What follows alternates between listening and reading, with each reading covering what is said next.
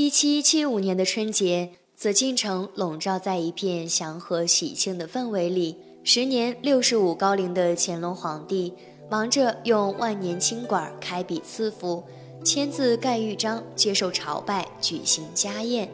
与往年不同的是，今年的乾隆老皇帝插花还起舞，最后少年狂，心情格外兴奋。一阵婴儿的啼哭声，给寂静了许久的后宫带来了新生命的躁动。乾隆最喜欢的十公主诞生了。十公主的降生，让花甲之年的乾隆自信心爆棚，坚信自己的生命依然旺盛。这种欣喜和兴奋，不亚于初作龙椅的感受。清朝的公主们日常生活非常枯燥寂寞，时常都处于宫规礼仪的约束中。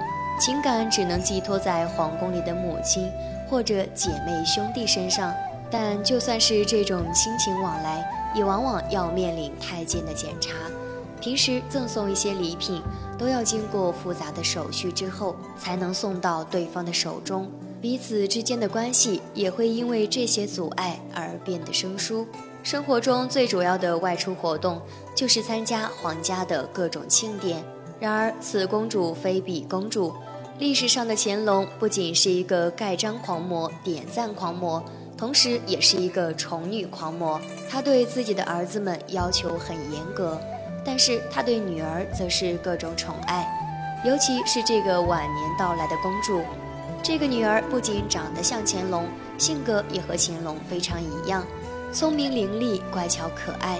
乾隆对这个老来的女儿给予的关爱，超过他所有的哥哥姐姐。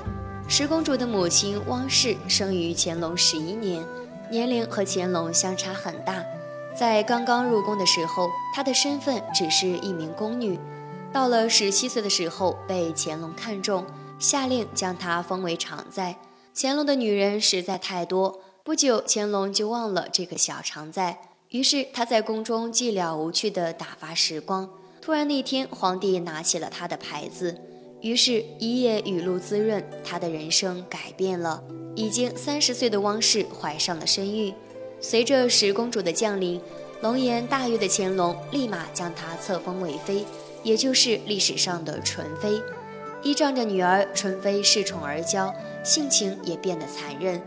乾隆四十三年，纯妃一怒之下，居然把一位宫女鞭打致死，而闯下了大祸。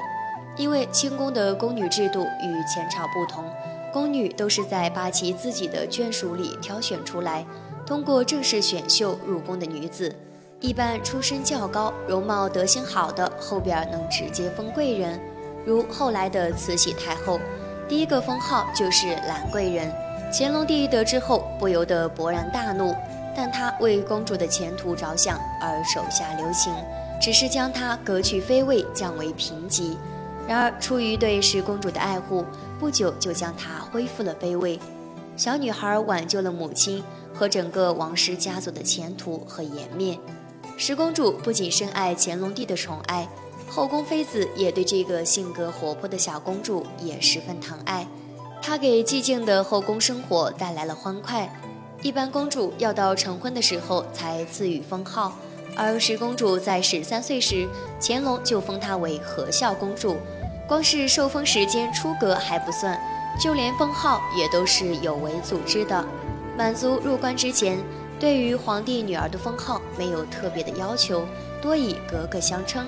但是到了皇太极时期，效仿明朝的公主制度，将皇帝的女儿称为公主。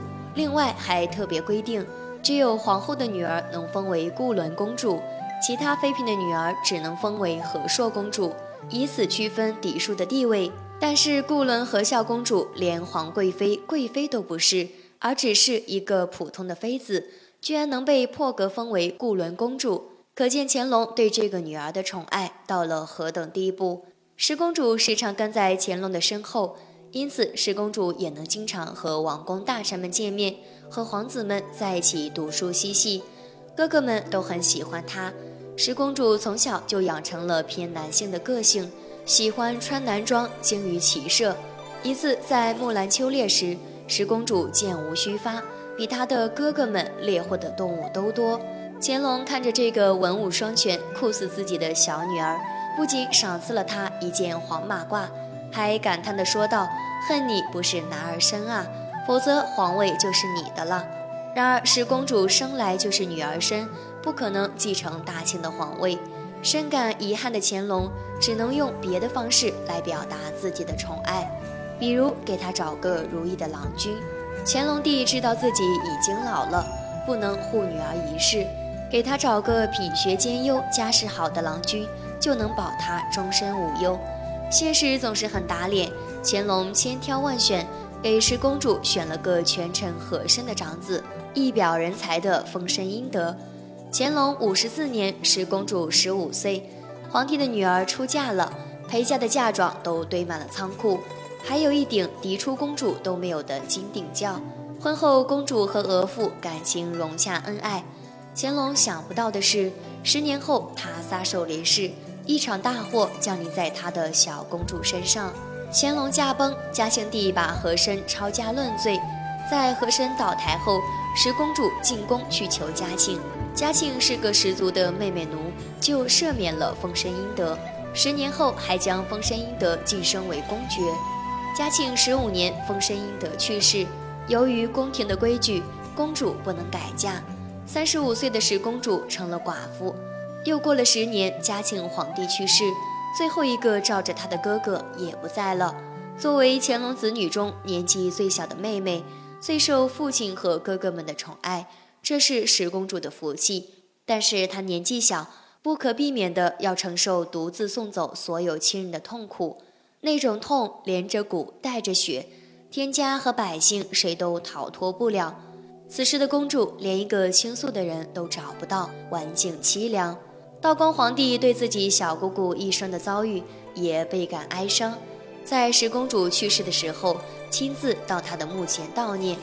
这份破格的待遇，应该算是十公主一生中最后一次盛大的场面。